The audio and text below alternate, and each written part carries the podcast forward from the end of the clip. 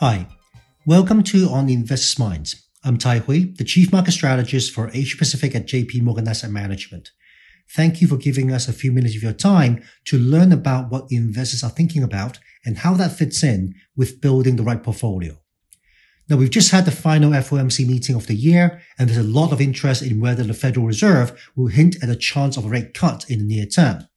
So I want to run through the key comments from the FOMC statement from Chair Jay Powell and what are the latest summary of economic projection means, and of course, whether this changes our market outlook for 2024. So let's start with the FOMC statement and uh, comments from Chair Jay Powell. The Fed kept its policy rates unchanged as expected at 5.25 to 5.5%. However, the language from the statement was decisively more dovish. Not only indicates that the hiking cycle is over, the prospects of a rate cut is also on the rise. It noted that the slower level of economic growth versus the robust third quarter.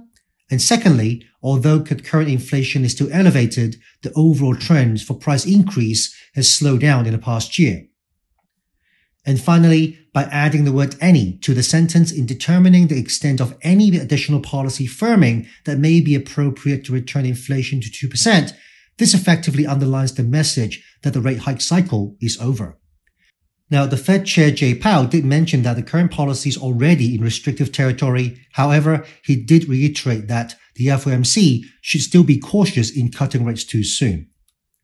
So what are some of the key takeaways from the summary of economic projections? Now, as for the latest SEP, there's an upgrade to economic growth for the fourth quarter of 2023 from 2.1% to 2.6%. Now, PCE core and headline inflation for 2023 were also revised a little lower, which arguably helped the Fed to decide to end the hiking cycle. As always, the most interesting forecast comes from the projection in policy rates.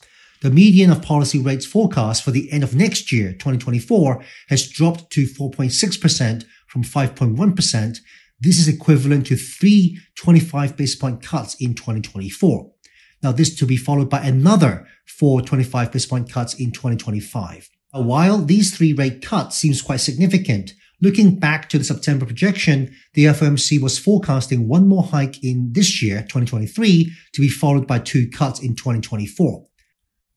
So yes, the policy rate projection for the end of 2024 is lowered by 50 basis points, but the number of cuts projected by FOMC members has only gone from two to three. Looking at the dot plot, uh, out of the 19 FOMC members providing projections, majority of them, or 16 out of 19, expect 50 to 100 basis point cuts next year. That's equivalent to two to four 25 basis point cuts.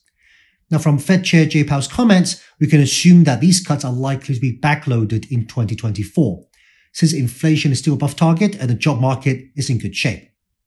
Last week's non-farm payroll data, even taking into account of the workers returning from strikes at 199,000, was still above the 20-year average of 110,000. So instead of a 25 basis point cuts each quarter starting in the first quarter is probably more realistic for these cuts to be taking place after the summer. The futures market is currently pricing in 100 basis point cuts in 2024 with a 90% chance of the first cut to come in March. This seems to be aggressive because the Fed will have to lay down a, huge amount of groundwork in the February 1st meeting to prepare the market for this shift. Let's look at the market reaction. So the further confirmation that the Fed is done with raising rates and a dovish tilt has clearly cheered the market. 10-year US Treasury yields dropped to 4% and the whole yield curve bullish steepened as we expected and become less inverted. Both S&P 500 and the Nasdaq were up 1.4% on the day, which much of the gain came after investors have digested the Fed's comments and forecasts. The dollar index fell below 103, with the Japanese yen leading the way once again. Gold also bounced on the back of lower bond yields. So how does that all that impact our 2024 investment outlook? Overall, the Fed's direction in the latest meeting and the subsequent market reaction is very much consistent with our view covered in our 2024 market outlook. We expect next year to be a year where both stocks and bonds have the potential to generate positive return, even as global growth is decelerating. Investors may feel they have missed the opportunity to lock in high rates given the sharp drop in US Treasury yields in the past two months. but there are still opportunities in fixed income. The fact that the Fed is willing to be more flexible in monetary policy meant that the probability of avoiding a sharp downturn is increased, and this should bode well for corporate bonds, both investment grade and also high yields. This should also benefit a broader range of US and Asian equities instead of just focusing on growth and technology. The fact that Nasdaq failed to outperform S&P 500 overnight after a substantial drop in treasury yields probably reflect this possibility that cyclical stocks can also do well in the upcoming environment. Hence, the key now is for investors to get back on the road of investing if they've been hiding behind time deposits in 2023. So three key takeaways. Number one, the Fed's hiking cycle is over, but we may need to be patient with rate cuts given the current US growth momentum. Market expectations for cuts to come in the first quarter is probably too aggressive. Second half of next year seems more realistic for the first cut to come. Number two, the fact that the Fed is acknowledging slowdown in growth and be more willing to be flexible in cutting rates help to reduce the risk of a sharp downturn. Number three, this should raise the chance for both stocks and bonds to generate positive return in the new year.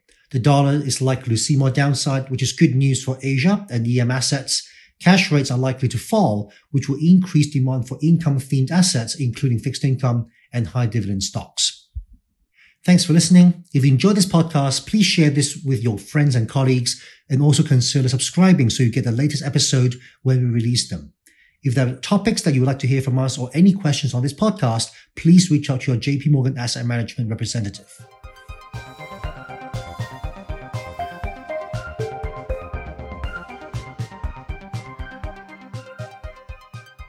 This content is intended for information only, based on assumptions in current market conditions, and are subject to change. No warranty of accuracy is given. This content does not contain sufficient information to support investment decisions. It is not to be construed as research, legal, regulatory, tax, accounting, or investment advice. Investments involve risks.